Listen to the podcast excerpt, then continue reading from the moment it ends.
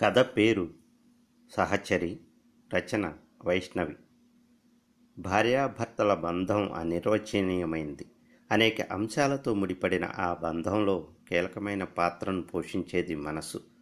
ఆ మనసుకు ప్రశాంతత సంతృప్తి అవసరం. వాటి కోసం అన్వేషించి పరిపూర్ణతను పొందే ప్రయత్నంలో ఒక్కోసారి జీవితాంతం భాగస్వామి దగ్గర కూడా రహస్యాన్ని దాచవలసి ఉంటుంది. అంత మాత్రాన అది వాళ్ళ జీవితానురాగానికి విశ్వాసానికి అవరోధం అవుతుందా? అందమైన గోదావరికి కూడా ఆటుపోట్లు తప్పనట్లే. ఇతరులకు అసూయ కలిగించేటట్టుగా అంతా అనుకున్నట్టుగా సాగిన దాంపత్య జీవితంలో కూడా అరమరికలు తెలియని మరకలు తప్పవనే సత్యాన్ని రంగరించి రాసిన ప్రణయగాథ సహచరి. వినండి. సహచరి. అప్పుడే మాగన్నుగా నిద్ర రెప్పల మీదకి కమ్ముకొస్తోంది. దబ్బున పైనుంచి ఏదో బరువుగా పడిన చప్పుడు. ఇల్లంతా యథేచ్ఛగా తిరుగుతున్న జీవరాశులన్నీ కకావికలై పరుగులెత్తుతున్న సందడి. ఎన్నో ఏళ్ళ అనుభవాన్ని బట్టి ఏం జరుగుంటుందో అర్థమైంది. వెదురు గడల మంచం మీద చప్పుడు కాకుండా పక్కకి ఒత్తిగిల్లి చూపుల్ని కూడదీసుకుని చూశాను. నూనె దీపం మసగ వెలుతురులో నేలపైన చుట్ట చుట్టుకుని పడగ పైకెత్తి నిలిచిన మిన్నాగు ఎలుకల్ని వేటాడుతోంది. రాత్రైతే చాలు లోపలికొచ్చి సేద తీరే కప్పలన్నీ గోడల మీద గెంతుతూ పై పైకి పోతున్నాయి. నా మంచానికి ఎదురుగా ఉన్న వంటగట్టు మీద ఎలుకల కోసం నేను చేసి పెట్టిన రొట్టెల్ని దౌర్జన్యంగా తింటున్న పందికొక్కు ఒకటి నిర్ఘాంతపోయి కదలిక మరచి కొయ్యబారిపోయింది. ఆ పక్క పుస్తకాల ర్యాకులో ఉడత పిల్లలకి అడ్డంగా తోకను మూసి శిలా ప్రతిమలా అయిపోయింది. పాము పొస గది నిండా ప్రతిధ్వనిస్తోంది. కాసేపటికి దేన్నో నోట చిక్కుకున్నట్టుంది బుస ఆగింది. దానికి ఆహారంగా చిక్కిన ప్రాణి హృదయ విదారకంగా విలవిల్లలాడింది. ఇంకాసేపట్లో గది మొత్తం శబ్దరహితమైపోయింది. ముప్పై ఏళ్ళుగా ఇదంతా అలవాటైన తతంగమే. ఇప్పుడంటే పాపికొండల సందర్శన కోసం వచ్చే టూరిస్టు లాంచీల రోదకు భయపడి రావడం మానేశాయి అవి. కానీ పగటిపూట కూడా కుందేళ్ళు లేళ్ళు ఇంట్లోకొచ్చి విశ్రాంతి తీసుకునేవి. అడవి పందులు చిరుత పులులు వాకిట్లో పచారులు చేసేవి. గది ఇల్లు నివాసం హోమ్ అంటూ నేను ఎన్ని రకాల పిలుచుకున్నా ఇది పూర్తిగా వెదురుగడలతో నిర్మించిన ఆవాసం. ముఖర్జీ దీన్ని కుటీరం అనేవాడు. దీనికి ఆనుకుని నదివైపు దిగువకు ఉన్న పది పన్నెండు గుడిసెల గిరిజన గూడెం గాఢ నిద్రలో ఉన్నట్టుంది. నాలుగైదు రోజులుగా వరద నదిలో కొట్టుకొచ్చిన చెట్లను దొంగల్ని ఒడ్డుకు చేరుస్తూ పగలు రాత్రి గూడెం మొత్తం అలసిపోయింది. ప్రభుత్వాలు మారుతున్నా ఏమాత్రం మారని గిరిజన జీవితాలు ఉధృతి తగ్గిన గోదావరి ప్రశాంతంగా ప్రవహిస్తున్న సవ్వడి. మోచేతిని నుదుటికి ఆనించుకుని కళ్ళు మూసుకున్నాను. నిద్రకు దూరమైన రెప్పలు మూతపడనే లేదు. లేచి తలుపు తీసుకుని వాకిట్లోకి వచ్చాను చల్లని గాలి హోరుమని ముసురుకుంది. కొంగును తల మీదుగా కప్పుకుని రాతి చప్టా మీద కూర్చున్నాను. వెన్నెల రోజులు. కానీ ఆకాశం మేఘావృతమై ఉండడం వలన చందమామ జాడ కానరావడం లేదు. దట్టమైన వృక్షాల ఆకుల సందుల్లోంచి మసక వెన్నెల ఉండి లేనట్లు కమ్ముకుని ఉంది. దూరంగా కొండరాల సందుల్లో పుట్టిన సన్నని జలధార గలగలమని కిందికి ప్రవహించి గోదావరి వైపుగా సాగిపోతోంది. చప్టా మించి లేచి నాలుగు వారలు ముందుకు నడిచి ధారలో పాదాలు పెట్టి ఒడ్డును కూర్చున్నాను.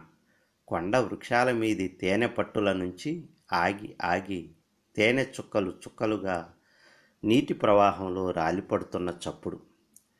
ఏడాది క్రితం ముఖర్జీ ఈ లోకాన్ని విడిచి వెళ్ళే వరకు కాలమే తెలియని నాకు ఇప్పుడు జీవితం ఎంత సుదీర్ఘంగా మందకుడిగా సాగుతోంది అనిపిస్తోంది. ఎప్పటెప్పటి జ్ఞాపకాలు వెల్లువెత్తి వస్తున్నాయి. స్వతంత్రం రావడానికి ముందు సంస్థానాలు జమీందారీలు దేదీప్యమానంగా వెలుగుతున్న రోజులవి. గోదావరి జిల్లాలోని ఓ ప్రఖ్యాత సంస్థానాధీశుడి కూతురుగా పుట్టిన నేను ప్లస్ టూ వరకు మద్రాసులో ఇంగ్లీష్లో చదివాను. అప్పటికే రవీంద్రుడి రచనల ప్రభావం ఆశాంతం నన్ను అలుముకున్న రోజులు. శాంతినికేతన్లో చదువుకుంటానన్న నా మాటను నాన్నగారు కాదనలేదు. తన కూతురు అక్కడ చదవడం గొప్ప స్టేటస్ సింబల్గా భావించారాయన ఫైన్ ఆర్ట్స్ స్టూడెంట్ ముఖర్జీ అక్కడే పరిచయం అయ్యాడు అప్పటి అతని రూపం ఇప్పుడే చూస్తున్నంత ప్రస్ఫుటంగా కళ్ళ ముందుకొచ్చింది. అతను ల్యాండ్స్కేప్స్ బాగా గీస్తున్నాడని విని లేడీస్ హాస్టల్ నుంచి ఆర్ట్ లవర్స్ కొందరం అతని రూమ్కి వెళ్ళాం గది నిండా అస్తవ్యస్తంగా పరచి ఉన్న చిత్రాలు గది మధ్యలో బాసింపట్టు వేసుకుని ధ్యాన ముద్రలో బుద్ధ భగవానుడిలాగా అర్ధ నిమిలిత నేత్రుడై కూర్చుని ఉన్నాడు ముఖర్జీ. ఒక్కసారిగా ఐదారుగురు అమ్మాయిల్ని చూసి కంగారు పడ్డాడు. అప్పటికే మా మహల్లో చాలా చిత్రాలని మనసు పెట్టి చూసి ఉండడం వలన అతని చిత్రాలని బేరీజు వేయడం కొంత సాధ్యమైంది నాకు. మాకన్నా సీనియర్ ఆయన అతనికి సలహాలు ఇచ్చో ఇవ్వచ్చో లేదో ఆలోచించకుండా పెద్ద ఆరిందాలాగా కలర్ మిక్సింగ్ గురించి రూపలావణ్యం గురించి ఏదేదో మాట్లాడేశాను. తర్వాత స్ఫురించి అతనేమనుకుంటున్నాడు అని చూస్తే దట్టమైన కనుబొమ్మల కింద విశాలమైన నేత్రాల లోతుల్లో నుంచి ఆసక్తిగా నన్నే చూస్తున్నాడనిపించింది. ఆ పరిచయం స్నేహంగా మారి గాఢమైన మైత్రి కావడానికి ఎన్నాళ్ళో పట్టలేదు. శాంతినికేతన్ పక్కనే ప్రవహించే కొప్పోయి నది ఒడ్డున కూర్చుని ఎన్నెన్నో కబుర్లు కలవోసుకునేవాళ్ళం. దేశ విదేశాల్లోని ప్రముఖ ఆర్టిస్టుల గురించి వాళ్ళ కళా నైపుణ్యం గురించి అనర్గళంగా మాట్లాడేవాడు ముఖర్జీ. అచ్చమైన బెంగాలీ బాబులాగే ఉండేవాడు.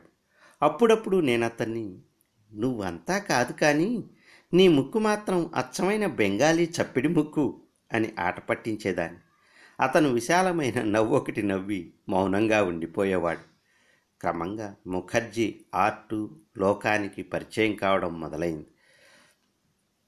సెకండ్ ఇయర్ సెలవుల్లో నేను అతన్ని మా ఊరికి ఆహ్వానించాను మా మహల్ సౌందర్యం ప్రాచీన కాలం నాటి కళాఖండాలు విదేశాల నుంచి తెప్పించిన విలువైన వస్తువులు అతన్ని ఎంతో ఆకట్టుకున్నాయి. ఇంటికి వస్తూనే నేను నా నగలన్నీ అలంకరించుకుని సంప్రదాయ అలంకరణలోకి మారిపోయాను. అది చూసి ముసిముసిగా నవ్వుతుండేవాడు. ఆ అలంకరణలోని నా రూపాన్ని అద్భుతంగా చిత్రించి నాకు ప్రజెంట్ చేశాడు.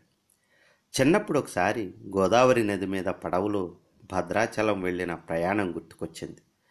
ఆ అందమంతా ముఖర్జీ లాంటి ఆర్టిస్టు చూసి తీరాలనిపించింది.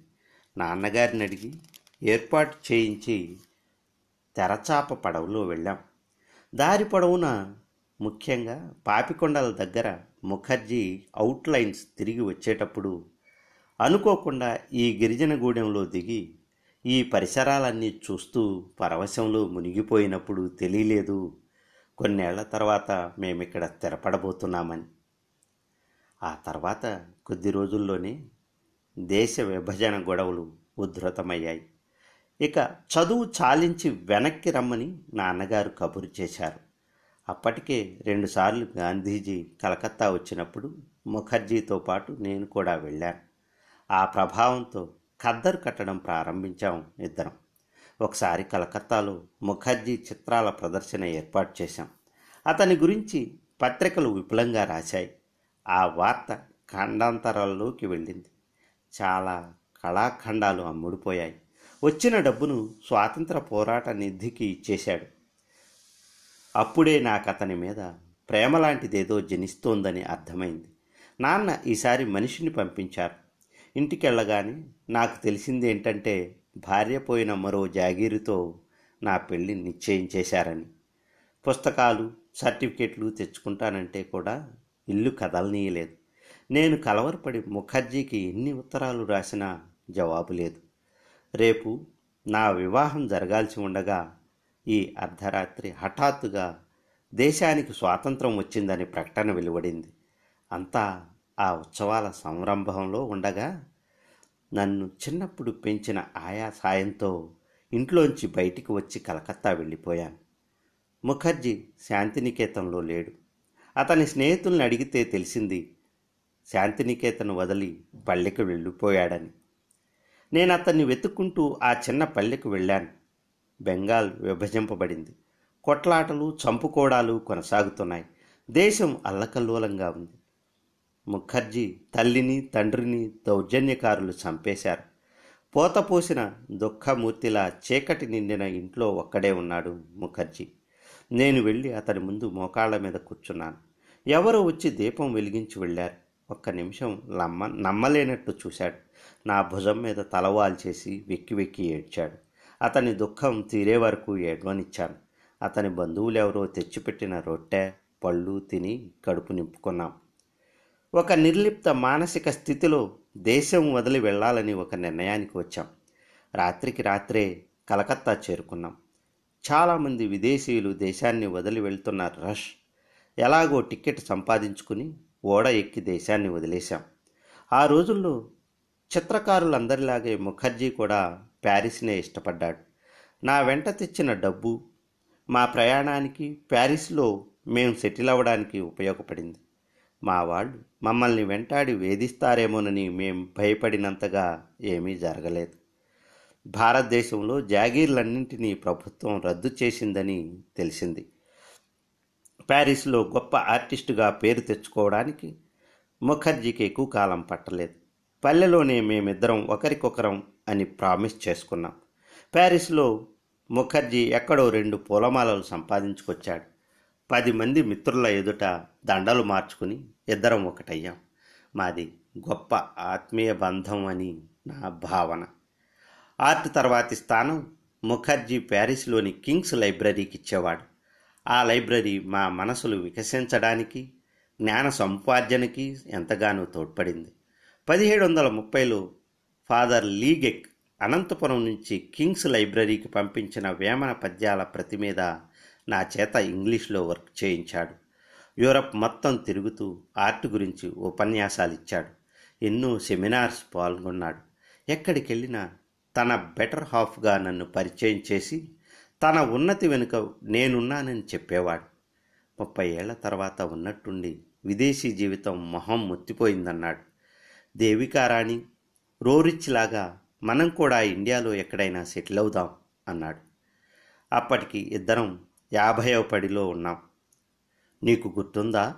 గోదావరి మీద మన పడవ ప్రయాణం. దారిలో మనం ఆగిన గిరిజనగూడెం అక్కడికి వెళ్ళిపోదామా రోరిచ్ హిమాలయాలను ఎంచుకున్నట్టు నేను తూర్పు కనుమలను ఎంచుకుంటున్నాను. ఒక్క పాపికొండల అందాలను చిత్రించడానికే సగం జీవితకాలం పడుతుంది అన్నాడు. అతను మాట్లాడిన పదాలు ఏవైనా అర్థం మాత్రం నీ ఊరికి నీ గోదావరికి దగ్గరలో నిన్ను చేరుస్తాను అని స్ఫురించింది నాకు. ఇండియాకి వచ్చాక తెలిసింది. దూరంలో ఉండి మేము విన్నదానికన్నా ఇక్కడి జాగీర్లు ఎంతగా చితికిపోయారో గొప్ప భేషజంతో జీవించడం తమ జన్మ హక్కుగా భావించిన జాగీర్దార్ల కుటుంబాలు క్రమక్రమంగా ఆర్థిక ఇబ్బందుల్లో చిక్కుకుపోయాయి. రాజాకోట అనిపించుకున్న మా హవేలి మూడొంతులు కూలిపోయింది. చాలా వరకు ఆక్రమణలకు గురైపోయింది. కోలకుండా మిగిలిన ఒక గది హాలులో సగ భాగంలో దాసీపుత్రుడు ఒక ఆయన వండుకు తింటూ బతుకు వెళ్ళమారుస్తున్నాడు.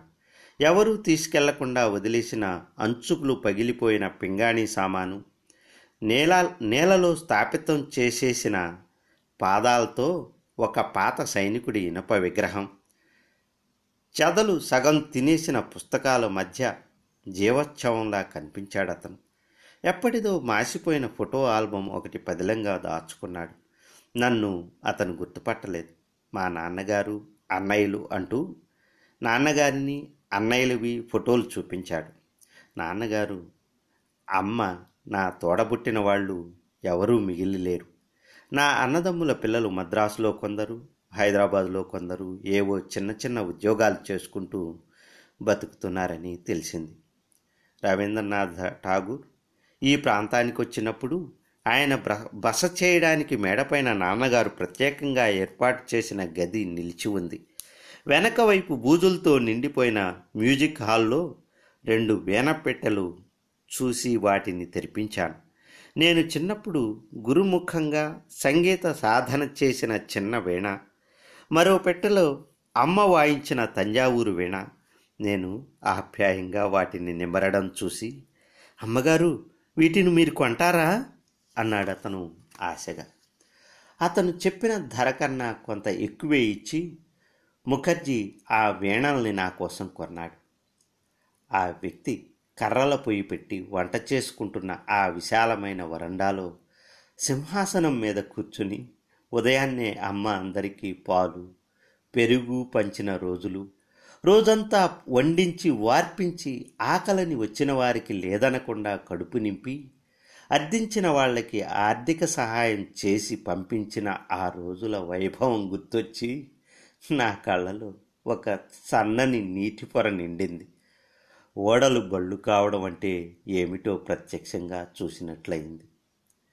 కాలం ఎంత బలీయమైంది. మేము అనుకున్న గిరిజనగూడెం చేరడానికి ముందుగా రాజమండ్రి వెళ్ళాం. అక్కడ గోదావరిలో ఇదివరకట్లా గూటి పడవలు లేవు. ఆయిల్తో నడిచే మోటార్ లాంచీలు ఉన్నాయి గోదావరి మధ్యలో ఉండగా ముఖర్జీ తను టాప్ పైకెక్కి నాకు చెయ్యి అందించాడు. ఆ అద్భుతమైన ప్రకృతి సౌందర్యం మధ్య ముఖర్జీ మీద ప్రేమ పొంగి పొరలిపోయింది నాలో. ముఖీ నువ్వు ముప్పై ఏళ్ళ క్రితం ఎలా ఉన్నావు ఇప్పుడు అలాగే ఉన్నావు తెలుసా? అన్నాను. అతని దగ్గరకు జరిగి నువ్వు అంతేలే. మనిద్దరం ఒకరినొకరం పాపాయిలం కదా అన్నాడు నవ్వుతూ. మాకు సంతానం కలగలేదు. ఎవరిలో లోపము తెలుసుకోదలుచుకోక టెస్టులు చేయించుకోలేదు. గూడెంలో ఉండడానికి గిరిజనుల అనుమతి కోరినప్పుడు మేం మతం మార్పిడి కోసం వచ్చామనుకుని రెండు రోజులు వాళ్ళు మాతో మాట్లాడలేదు. గిరిజనులు వాళ్ళ మూల సంస్కృతిని కోల్పోవడానికి ఇష్టపడరు. నేను వాళ్ళకు అర్థమయ్యేలా వివరించి చెప్పేసరికి వాళ్ళే గూడేనికి ఎగువన కొండవాళ్ళు శుభ్రం చేసి ఇంత పెద్ద బ్యాంబూ హట్టు నిర్మించి ఇచ్చారు అప్పటి నుంచి మేము వాళ్ళలో ఒక కుటుంబం అయిపోయాం. నెలకొకసారి ముఖర్జీ అటు భద్రాచలానికో ఇటు రాజమండ్రికో వెళ్ళి అందరికీ కావలసిన సరుకులు కొనుక్కొచ్చేవాడు. అడవి దిగుబడులు కొనే దళారులు వచ్చినప్పుడు దగ్గరుండి తూకాలు లెక్కలు చరిచూసి గిరిజనులు మోసపోకుండా చూసేవాడు. నేను ప్యారిస్లో తోచక నేర్చుకున్న వైద్యం కొన్నిసార్లు గిరిజనుల ప్రాణాలను కాపాడింది.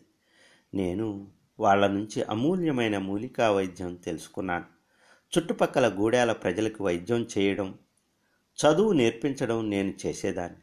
వెదురును పల్చని రేకులుగా చీల్చి అడవి కలపను చెక్కి అందమైన కళాకృతుల్ని తయారు చేయడం ముఖర్జీ నేర్పించేవాడు.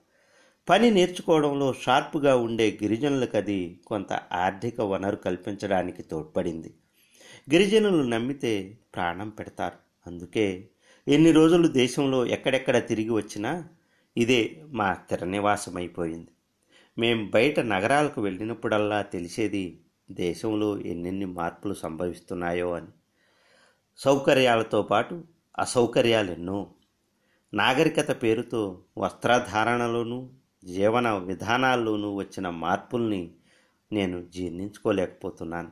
ఎందరెందరో కొత్త దేవుళ్ళ సృజన జరుగుతోంది. నేను అలా అంటే మనం ఆగిపోయాం. వాళ్ళు ప్రవాహంలో ఉన్నారు.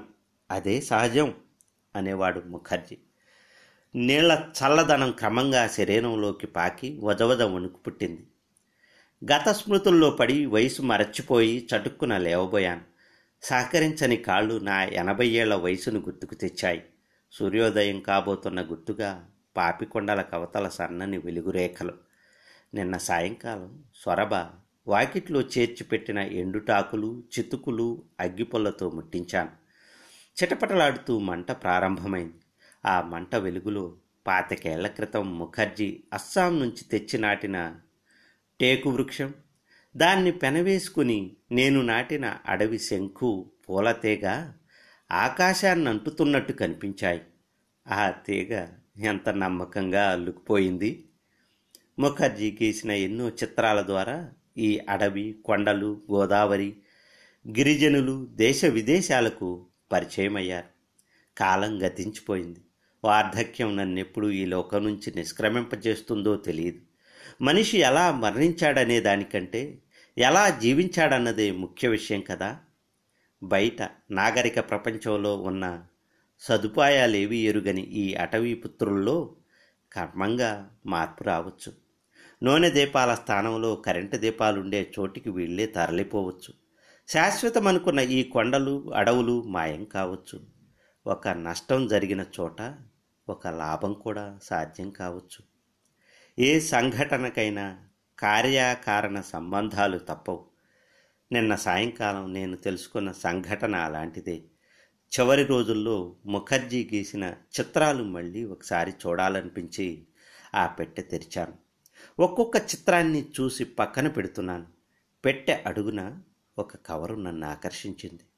ముఖర్జీ ఇంత పదిలంగా దాచిన ఆ కవరు ఏమై ఉంటుందా? అని తెర చూశాను. ముఖర్జీ పోలికలతో ఉన్న పదేళ్ళ బాలుడి కార్డు సైజు ఫోటోతో పాటు ఇరవై ఏళ్ళ క్రితం వచ్చిన లెటర్ అది. ముఖర్జీ కలకత్తా స్నేహితుడి కేర్ ఆఫ్ అడ్రస్కు వచ్చింది. నా దగ్గర ముఖర్జీకి దాపరికమా? పట్టలేని క్యూరియాసిటీతో ఉత్తరం కింది సంతకం చూశాను. ముఖర్జీ దగ్గర చిత్రకళ నేర్చుకున్న శిష్యురాలు మరియా లెండా రాసిందది. ముఖర్జీ ఈ ఫోటోలోని వీడు నీ కొడుకు. నీ జ్ఞాపకం కోసం వీడికి నీ పేరే పెట్టుకున్నాను. పెరిగి పెద్దవాడై నీ అంతటి చిత్రకారుడి కావాలని కోరుకుంటున్నాను.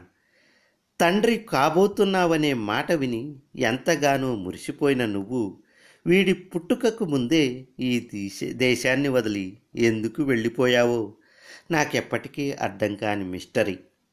మన బంధాన్ని skip for while not for permanent అనుకున్నావనుకుంటున్నాను. అవునా? ప్రేమతో నీ మరియా. నా చెయ్యి కంపించి ఉత్తరాన్ని వదిలేసింది. గుండె లోపల ఒక ముళ్ళు గుచ్చుకుంది. సుదీర్ఘ కాలపు కళ చెదిరిపోయింది. నమ్మకం సడలిపోయింది. అనుభూతులకు వయసుతో ప్రమేయం లేదని అర్థమైంది. మనిషికి మనసు కావాలి. మనసుకు శాంతి కావాలి. కొడుకు పుట్టడంతో ముఖర్జీకి ఆ శాంతి లభించి ఉంటుందా? మరి నాకు? ఆరిన మంట సెగకు కుందేలు పిల్ల ఒకటి వచ్చి నా ఒడిలో చేరింది. మాటలు రాని స్వరబు చిన్న బిందెతో నీళ్ళు పట్టుకొని వస్తోంది నా కోసం. ఈ గోదావరి గిరిజనులు అడవిలోని ప్రాణులు పచ్చని ఈ ప్రకృతి అంతా నాదే. ఇంకేం కావాలి? ఇంకెంతకాలం కావాలి?